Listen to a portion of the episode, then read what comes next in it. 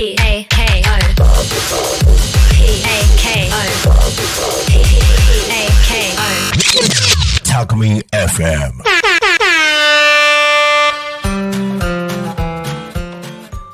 時刻は15時15分を迎えました。田舎を田舎らしく、東香川ローカル開発団かっこ仮パーソナリティの池田大輔です。この番組は地元香川県東香川市を深く愛する男、私池田大輔が童心に帰って遊べる場所を地元に作るため奮闘する様子をお伝えする番組です。えー本日もよろしくお願いします。えー、と、早速ですけども、えっと、僕確か2週間ほど前にですね、えー屋外で収録しているっていうことをお伝えしたんですけども、で、今日も、えー実は屋外に来ております。またちょっと仕事と仕事の合間に、えー人気の少ない公園で、えーラジオの収録をするという、えーことをしております。でもですね、あのー慣れたもんでですね、こう2回目となるとちょっと落ち着いて対応ができますね。こう、なんだろう、前回の時は、あのーすごくですね、周りを気にしながらちょっとやってたんですけども、結構住宅街にある、えー一角にある公園だったので、えー人通りが多かったんですけども、まあ、ここ、今いるところもですね、えーまあ、住宅街であるんですけども、結構広い公園で、えーまあ、それなりに人と人との距離が離れてるので、まあ、まだなんか安心して、えーお伝えできるかなという状況で、えございます。まあ、えーちょっとそういうことなので、ちょっと外の音とかですね、入ってくるかもしれないですけども、ちょっとこう、アウトドア感を満喫しながら楽しんでいただければいいかなと思います。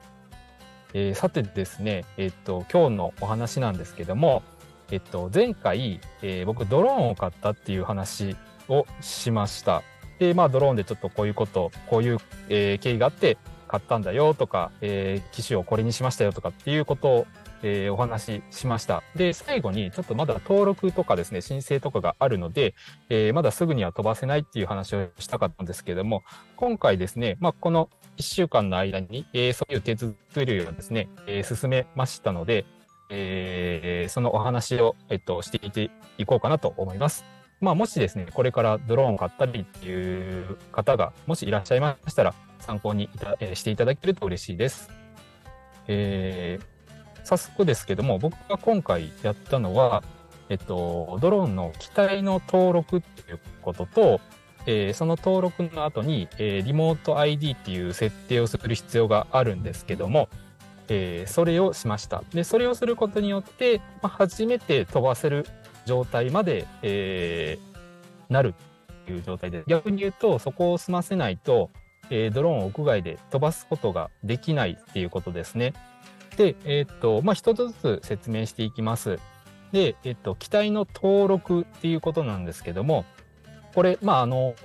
家電量販店の、えっと、ドローン売り場とかに行くとですね、結構、あの、最近はちゃんと登録が義務化されているので、あの、100g 以上のドローンは、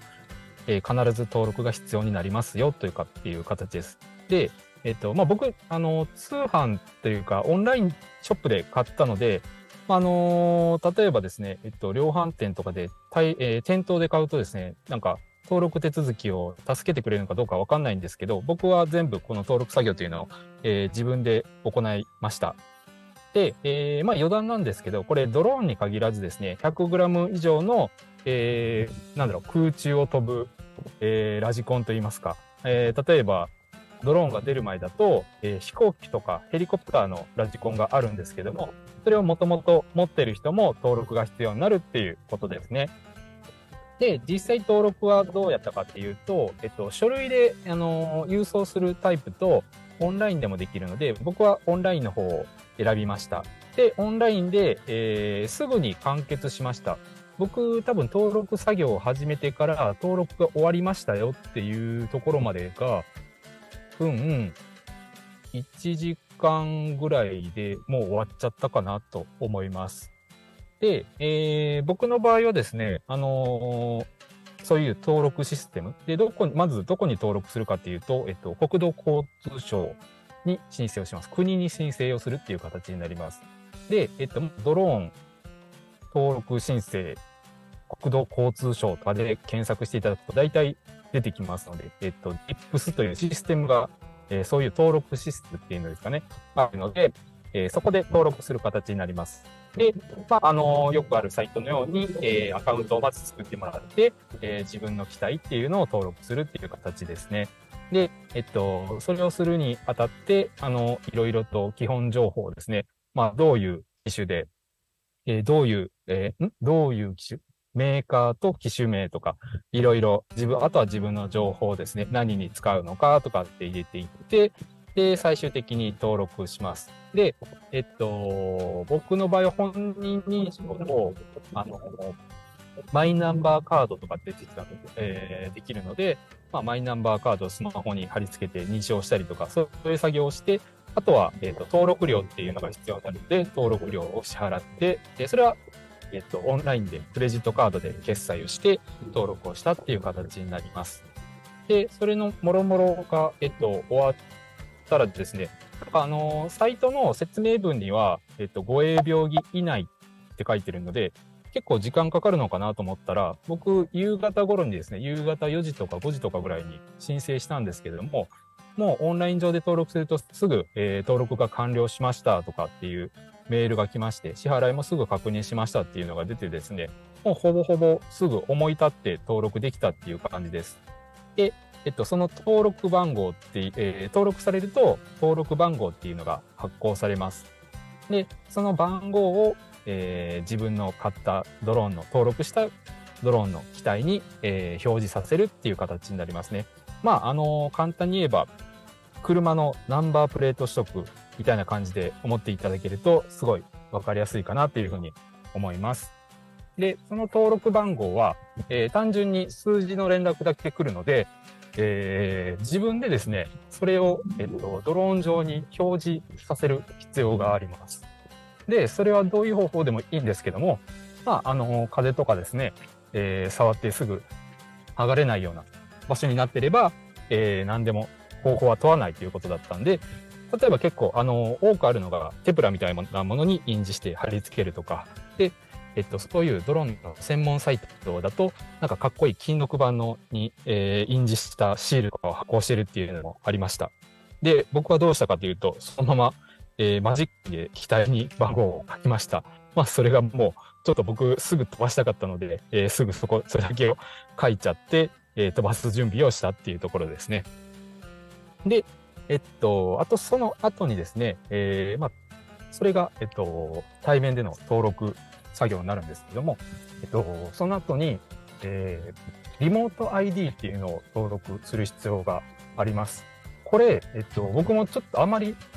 深くは分かってないんですけれども、えー僕が理解する範囲で言うと、えーなんて言うんでしょうね。自分の、えー機体の情報を周りに発信するシステムとでも言いましょうか。えっと、簡単に言うとどうだろうな。あの、そうだな。車で言うとこのナンバープレートを電気的に周りに発信するっていうようなシステムだと僕はちょっと理解しております。で、まあそれはね、あの普通に、えっと、登録番号と、えーリモート ID っていうのを紐付けるっていう作業を、それはドローンのアプリ上で、えーやったらすぐに完了しました。はい。で、それでもうやっと、えーすぐ飛ばせる、えーやり方というか、えー準備が整ったっていう形になります。で、なので、まあ僕の場合ですそういう登録の申請して、えー実際飛ばせる状態にまでなるっていうのが、まあ1日で、えー完結したっていう形ですね。まあ、もしかしたら、あのー以前はもう少し時間がかかっていたかもしれませんけども、えーやっと僕の場合はすぐに、えー飛ばせるようになりましたんで、えーまた次回はちょっと、えーその後飛ばしましたんで、その話をしていきたいなと思います。えーそろそろこの時間の、この番組の終わりの時間が近づいてきました。この番組はリスラジ以外にも YouTube、Podcast、Apple、Spotify、Amazon Music、Amazon Music、スタンド FM にて聞き逃し配信で楽しむことができます。えーではまた来週この時間にお会いしましょう。田舎を田舎らしく東香川ローカル開発団かっこかり。お相手は池田大輔でした。どうもありがとうございました。バイバイ。